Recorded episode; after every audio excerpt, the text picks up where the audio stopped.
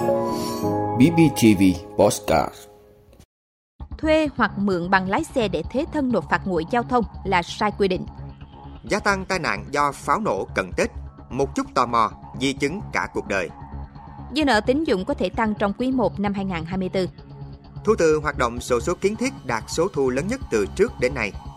Tồn kho hơn 11.000 căn hộ và đất nền. Năm 2024 sẽ phát kỷ lục nắng nóng năm 2023. Đó là những thông tin sẽ có trong 5 phút sáng nay ngày 16 tháng 1 của podcast BBTV. Mời quý vị cùng theo dõi. Thuê hoặc mượn bằng lái xe để thế thân nộp phạt nguội giao thông là sai quy định.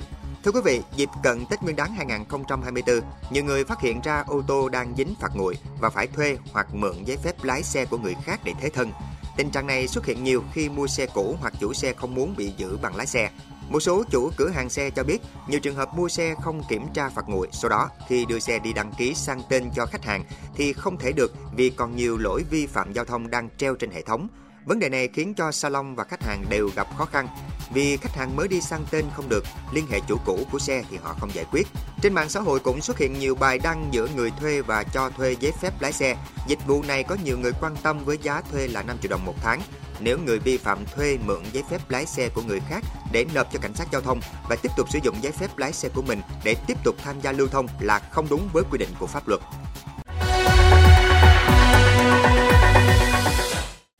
Gia tăng tai nạn do pháo nổ cận Tết, một chút tò mò di chứng cả cuộc đời. Thưa quý vị, thời điểm gần Tết Nguyên đán Giáp Thìn 2024, Bệnh viện Hữu nghị Việt Đức liên tục tiếp nhận và điều trị nhiều trường hợp tai nạn do sử dụng pháo tự chế. Thạc sĩ bác sĩ Lưu Danh Huy, Phó trưởng khoa phẫu thuật chi trên và y học thể thao cho biết, đa phần các ca tai nạn pháo nổ do sử dụng pháo tự chế đều phải phẫu thuật trong tình trạng cấp cứu do vết thương bẩn, nguy cơ nhiễm trùng cao. Hầu hết các trường hợp đều có vết thương bàn tay, tỷ lệ cụt ngón bàn tay rất cao. Ngoài ra, còn gây ra các tổn thương khác như phần mềm, da, gân, ngón tay và thần kinh. Đặc biệt ở những người trẻ tuổi, tổn thương ở tay thuận sẽ ảnh hưởng chức năng sinh hoạt, lao động và để lại di chứng cả cuộc đời.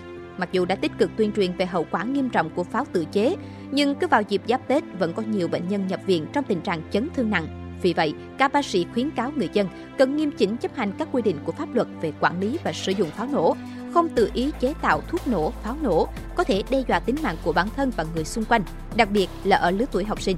Các bậc phụ huynh, nhà trường cần phối hợp tuyên truyền giáo dục để hạn chế các hậu quả đáng tiếc có thể xảy ra.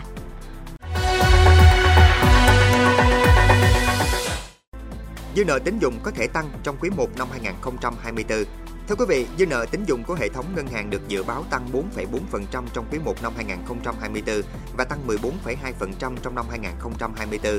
Theo kết quả điều tra xu hướng kinh doanh của các tổ chức tín dụng quý 1 năm 2024 do Bộ Dự báo Thống kê công bố, các tổ chức tín dụng kỳ vọng huy động vốn toàn hệ thống tăng bình quân 2,6% trong quý 1 và tăng 12,1% trong năm 2024, tương đương mức kỳ vọng tại kỳ điều tra trước Bên cạnh đó, dư nợ tín dụng của hệ thống ngân hàng được dự báo tăng 4,4% trong quý 1 năm 2024 và tăng 14,2% trong năm 2024. Thu từ hoạt động sổ số kiến thiết đạt số thu lớn nhất từ trước đến nay. Thưa quý vị, theo Bộ Tài chính, tổng số thu từ hoạt động sổ số kiến thiết năm 2023 cao hơn 8.300 tỷ đồng, tương ứng với 22% so với dự toán Quốc hội phê duyệt. Như vậy, tổng số thu từ hoạt động này năm 2023 đạt tới 45.880 tỷ đồng. Đây là số thu lớn nhất từ hoạt động sổ số kiến thiết từ trước đến nay. Đóng góp chủ yếu cho ngân sách từ hoạt động sổ số kiến thiết là 21 công ty sổ số ở phía Nam, gồm thành phố Hồ Chí Minh, Bình Dương, Đồng Nai. Như năm 2023, theo kế hoạch, công ty sổ số kiến thiết thành phố Hồ Chí Minh đặt mục tiêu doanh thu đạt hơn 11.370 tỷ đồng, lợi nhuận trước thuế đạt 1.478 tỷ đồng, thuế và nộp ngân sách nhà nước hơn 3.800 tỷ đồng. tồn kho hơn 11.000 căn hộ và đất nền. Thưa quý vị, Bộ Xây dựng vừa công bố thông tin về nhà ở và thị trường bất động sản quý 4 năm 2023 và cả năm 2023. Theo Bộ Xây dựng, lượng giao dịch trong phân khúc đất nền, căn hộ chung cư và nhà ở riêng lẻ trong quý 4 giảm so với quý 3 năm 2023. Trong khi đó, lượng tồn kho bất động sản năm 2023 hơn 11.000 căn chung cư và đất nền. Nhìn chung trong năm 2023, lượng tồn kho bất động sản trong các dự án đối với các phân khúc nhà ở chung cư, nhà ở riêng lẻ và phân khúc đất nền có xu hướng giảm.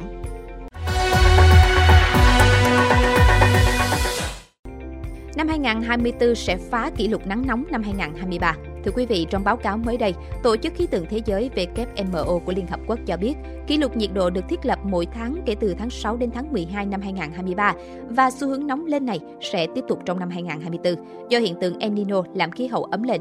Tổ chức Khí tượng Thế giới cho biết nhiệt độ trung bình toàn cầu hàng năm vào năm 2023 đã cao hơn 1,45 độ C so với thời kỳ tiền công nghiệp 1850-1900. Hiện tượng El Nino trở lại vào cuối năm 2023 hơn 3 năm sau khi hiện tượng La Nina xuất hiện trên Thái Bình Dương. Trái với La Nina gây mưa lũ và phần nào giúp hạ nhiệt độ trái đất, El Nino xảy ra khi gió thổi về phía Tây dọc theo đường xích đạo chậm lại và nước ấm bị đẩy về phía đông, khiến nhiệt độ bề mặt đại dương ấm hơn.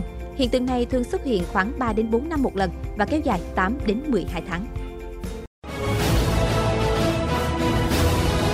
Ơn quý vị đã luôn ủng hộ các chương trình của Đài Phát thanh truyền hình và báo Bình Phước. Nếu có nhu cầu đăng thông tin quảng cáo ra vặt, quý khách hàng vui lòng liên hệ phòng dịch vụ quảng cáo phát hành số điện thoại 02713 887065. BBTV, vì bạn, mỗi ngày.